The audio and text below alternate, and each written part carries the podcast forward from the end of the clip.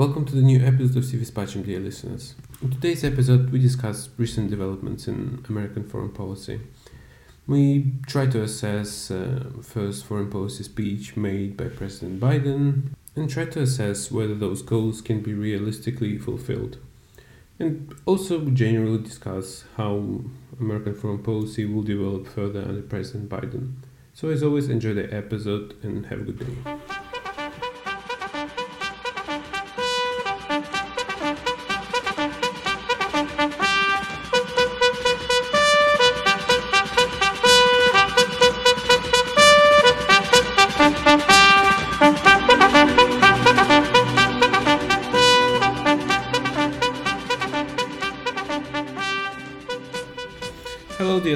And welcome back to the new episode of CV Spacem. And today, I guess, uh, we have uh, the same topics for discussion because, Again. yes, the world, I guess, the international politics intensifies recently, and with all those uh, Navalny, I guess, arrest, and um, just, you know, uh, the kind of like this rift between uh, the West and Russia, and also between China, and also we have uh, uh, the speech, the first Biden's foreign policy speech. But I would start maybe Vava just asking you a question because uh, I guess I don't really need to update people on Navalny's arrest. It hit the news, and Mhm. pretty much everyone is aware of it. But I would basically ask you how, like, just maybe about the reaction from Poland. So we can just start from this, you know, how, how was the Navalny's arrest mm, um, met in Poland? It's a super interesting question because um, the Polish government is all for democracy always, whenever uh, they can use this argument against uh, Belarus or Russia, they're the biggest democracy supporters ever. So um, the reactions from Poland were yes, we support Navalny, we Mm. don't like Putin, uh, we want him to be released immediately, um, we want a democratic Russia, uh, and we will not stand for human rights violations in Russia. Um, there's also, you know, right now heated uh, diplomatic conflict uh, because of uh, diplomats being expelled, Polish Mhm. diplomats from Russia and Russian from Poland.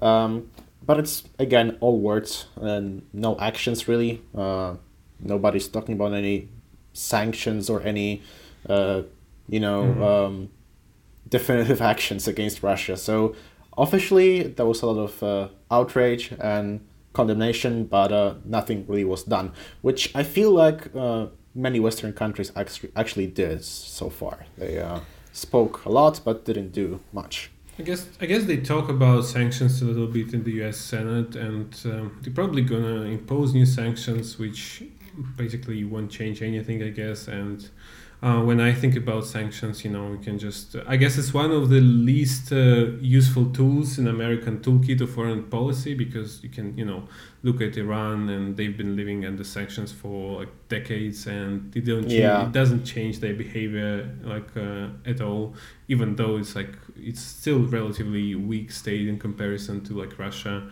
and yeah, it just basically doesn't change uh, politics. It only kind of intensifies the conflict. It it also kind of uh, I, I would say like the Navalny team they chose the strategy to appeal to Western kind of like powers to sanction um, Mhm. like Russian officials. I would say it's a little bit misleading because then like you know Russian government and Russian people will probably like will definitely believe that um, like Navalny team they just work like with the West.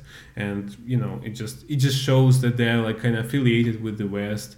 And it's I guess the same as Tikhanovskaya when you know they um, and like um, probably this Guaido in uh, uh, Venezuela when they uh, when they officially kind of like try to say that the like this leader of opposition is like the leader of uh, the country. But it's just it's just a joke and it only kind of like um, gives the Russian propaganda a very nice case to say look you know it's all about like West and Western interference Yeah, into our aff- affairs. Absolutely.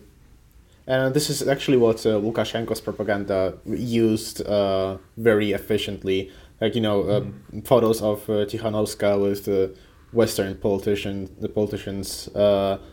For example, photos with Polish prime minister were used. Like, oh, see, Poland is sponsoring a coup in our country and we need to resist, you know. Uh, Yeah. They want to, I don't know, rebuild the uh, the Commonwealth, and you know they're aggressive. And see, we have evidence here. Here she is accepting uh, some medals from the Polish Prime Minister. It's it cannot be a co- coincidence, right? So um, I'm not sure if this strategy is is effective. Yeah, and especially now, I guess, when the situation is pretty heated up, and uh, of course, West I mean, doesn't have so much power as it used to have, like in let's say zeros, so just like 90s, and it looks like pretty pretty much, and especially now when you understand that you know human rights are basically violated everywhere, and uh, there's so many problems with human rights in the West as well. But just like just to kind of have this uh, propaganda narrative that you know it's all blame on like this Putin and their government, let's just sanction them it only will alienate Russia, to be honest, and it won't it, it won't change its behavior hundred percent. And then maybe it and like third, it serves like very good um, case for Russian propaganda to say like yeah, uh, Navalny works with the West, and you know he's and I mean it will be very it will resonate with Russian people because they mm-hmm. basically pro like I, I mean they basically pro-Russian in the sense they won't really you know uh, buy this argument that uh, West uh, sanctions Russia just because it wants to Russia to be democratic.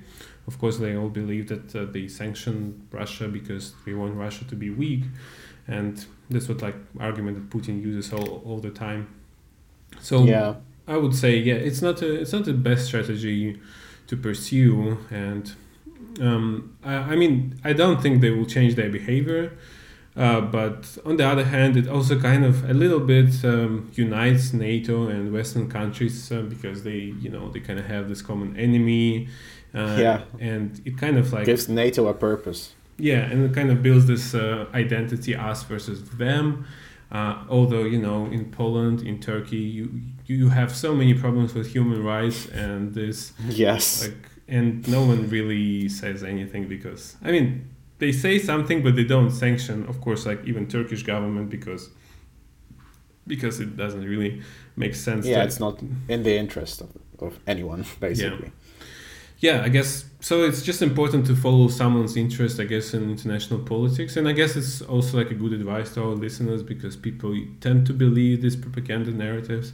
Uh, but it's it's it's all about who's in, in whose interest this kind of action uh, that takes place. To be honest, so mm-hmm.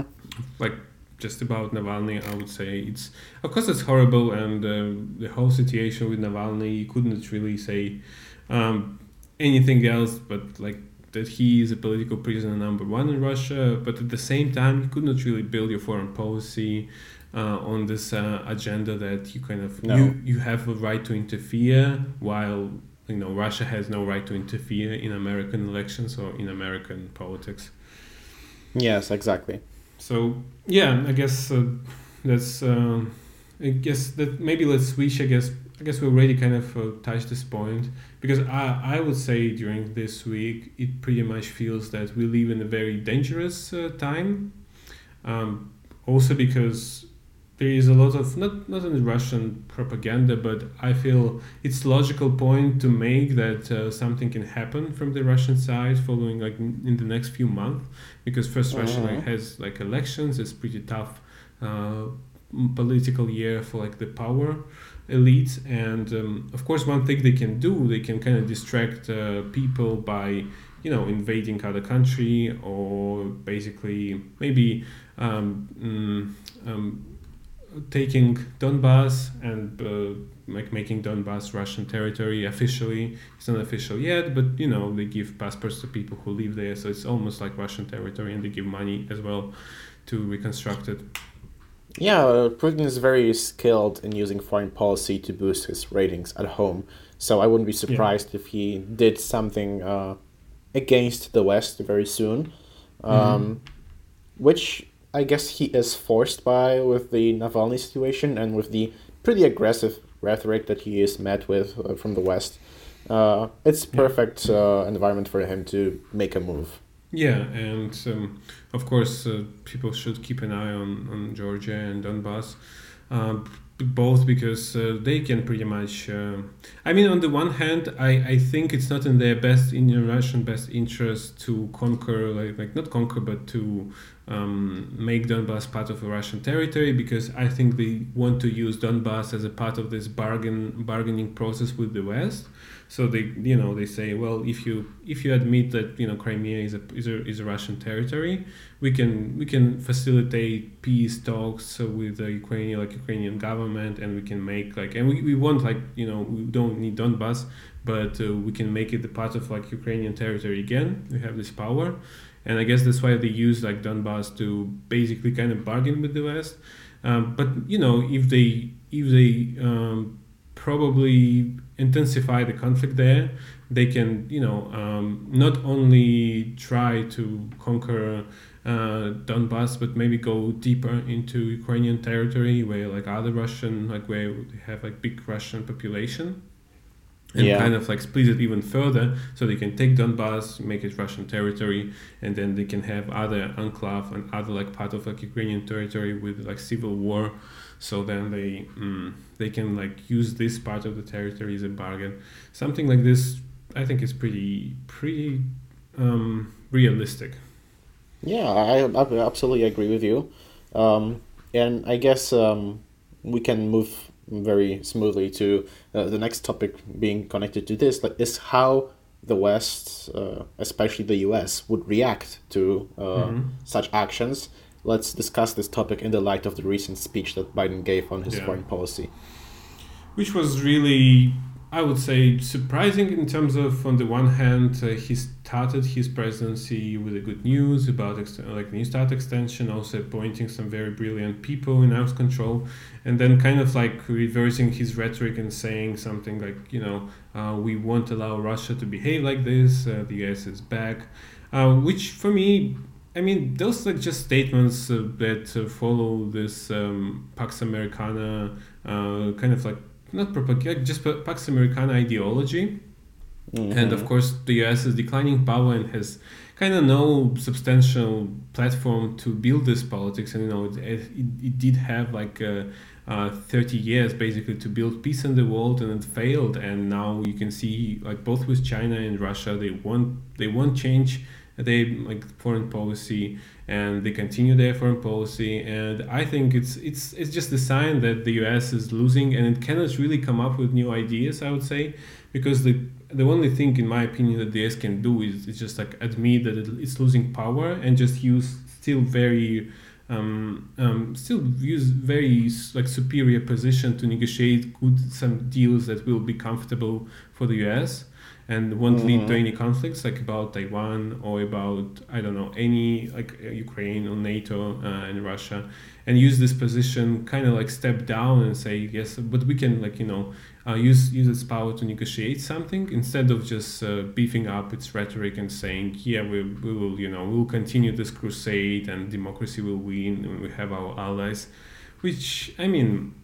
Um, it's just the same politics just failed and uh, why would you pursue the same politic it's just you know trying to make an argument that it's just like trump who who to blame like it's this i guess is uh, misleading yeah i think um, trump trump's foreign policy uh, was um, maybe not officially but was maybe more suited for a declining power that is the biggest threat to American domination in the world is China right now, and Trump was all about China and getting, mm-hmm. you know, containing China. And we, here we have Biden who makes a speech that will basically uh, have a crusade for democracy and human rights all over the world, which yeah. sounds great, but the U.S. doesn't have the means to to do any of this.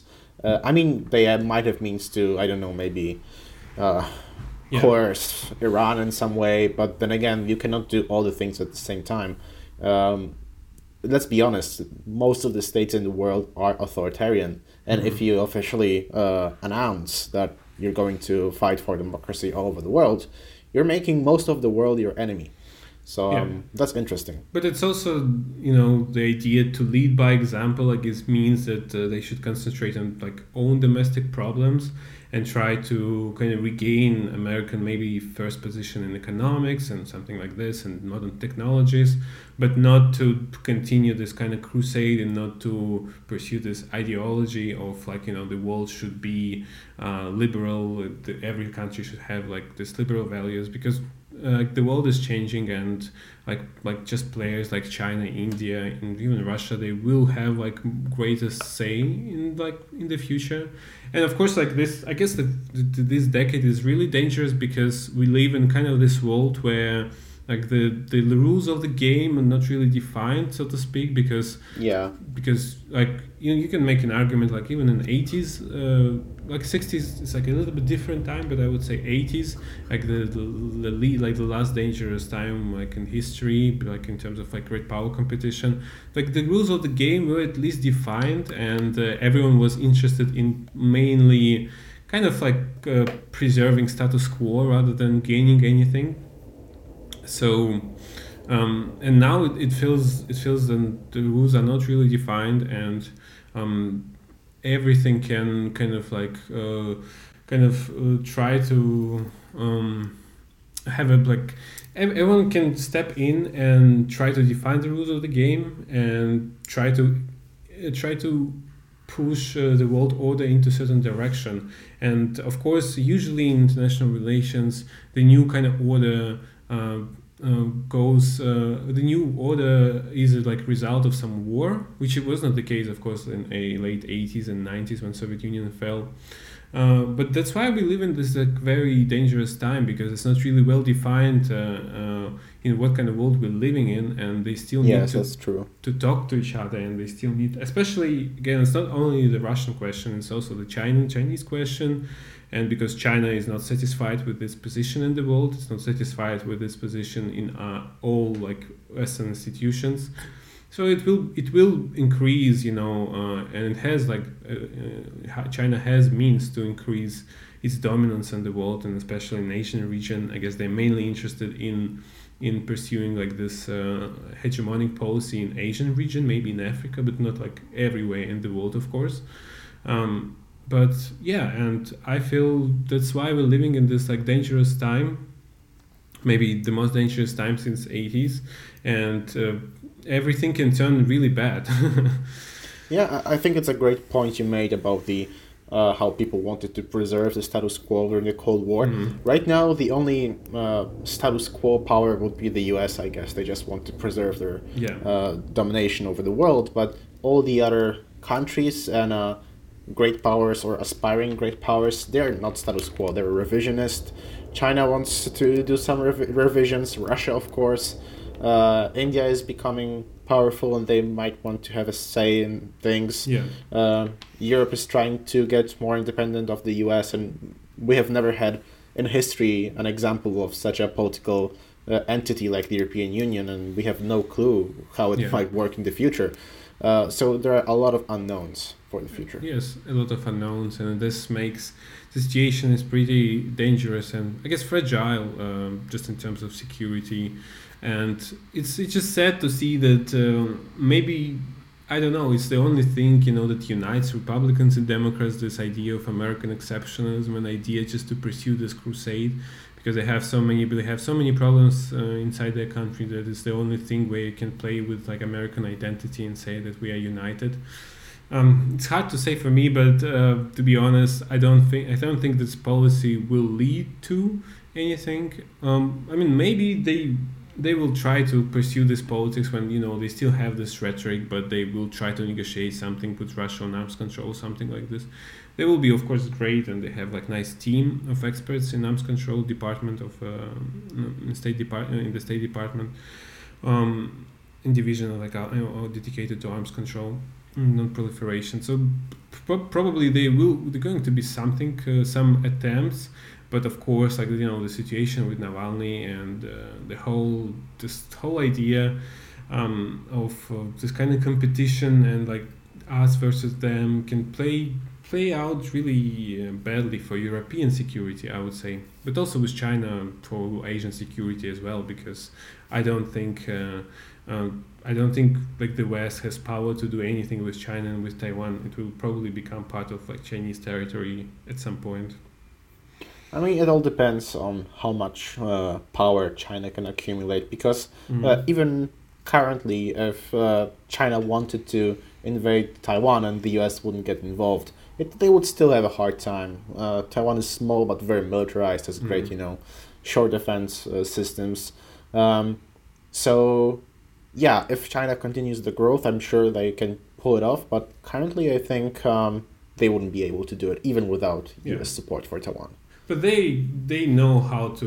They you know they had this famous strategy. Just wait and uh, wait, like kind of wait for your time to come, so to speak and of mm. course they know how to use time for their for their advantage because now they understand you know in 10 years if we already we have seen such a big growth from in, in, like in all in all aspects uh, you know Chinese economy Chinese military we've seen like such a big growth. Of course in 10 years it will it won't be the case for them that it's kind of like challenging to do anything and then they acquire all this like also Russian access uh, anti-access area denial systems which basically means that you could not really like for American Navy and military operate in the region without significant like losses to their like Navy. Mm. yeah and I guess they just prepare for this scenario when they're gonna like surprise like uh, gonna like have a surprise attack on Taiwan uh, at the same time deploying all this like um, uh, anti-access area denial systems and then what you can do I mean I, I don't think uh, the US will start the war for the, for because of the Taiwan of course which, which is why it's, it makes sense to negotiate some deal right now because now the they still has uh, power to, to, to, negotiate to negotiate and the same with, with yes. Russia basically just just like to to determine like what interests of other states are and just try to kind of come up with some deal. Yes and this like i guess one one hope maybe then uh, it will still happen but you know just american system and american values and this idea of american exceptionalism it, it will hurt america to say you know that they um, that they kind of not lost the century, not lost this uh, power, like the age of American hegemony, but sort of step down. I guess it will be painful for America. What do you think? Um, I think uh, they can make it less painful by employing their idea of American exceptionalism differently. Mm-hmm. Um, the U.S. has ap- applied the same idea in various different ways over history. At first, uh, when the U.S. was created, you know, they still thought they already thought they're exceptional, but they pursued a, a, policy of being an example for the world. So you know, we, we will not interfere in your uh, affairs, but look at us, we're the best, and you should all be like us. Um, mm-hmm. So um, I guess at one point, some president might come and say, "Okay, you see, uh, we're the best, but the people all over the world are are not listening to us. They're like they're you know not as smart as we are in pursuing our ways." So we'll continue to be a shining example for them, but um, we will not be forcing them to do anything because, uh, well, they're not, I don't know, developed enough to mm-hmm. accept our ideas and stuff. So um, I don't think that American exceptionalism is going away anytime soon. I think it might be employed in a different uh, manner.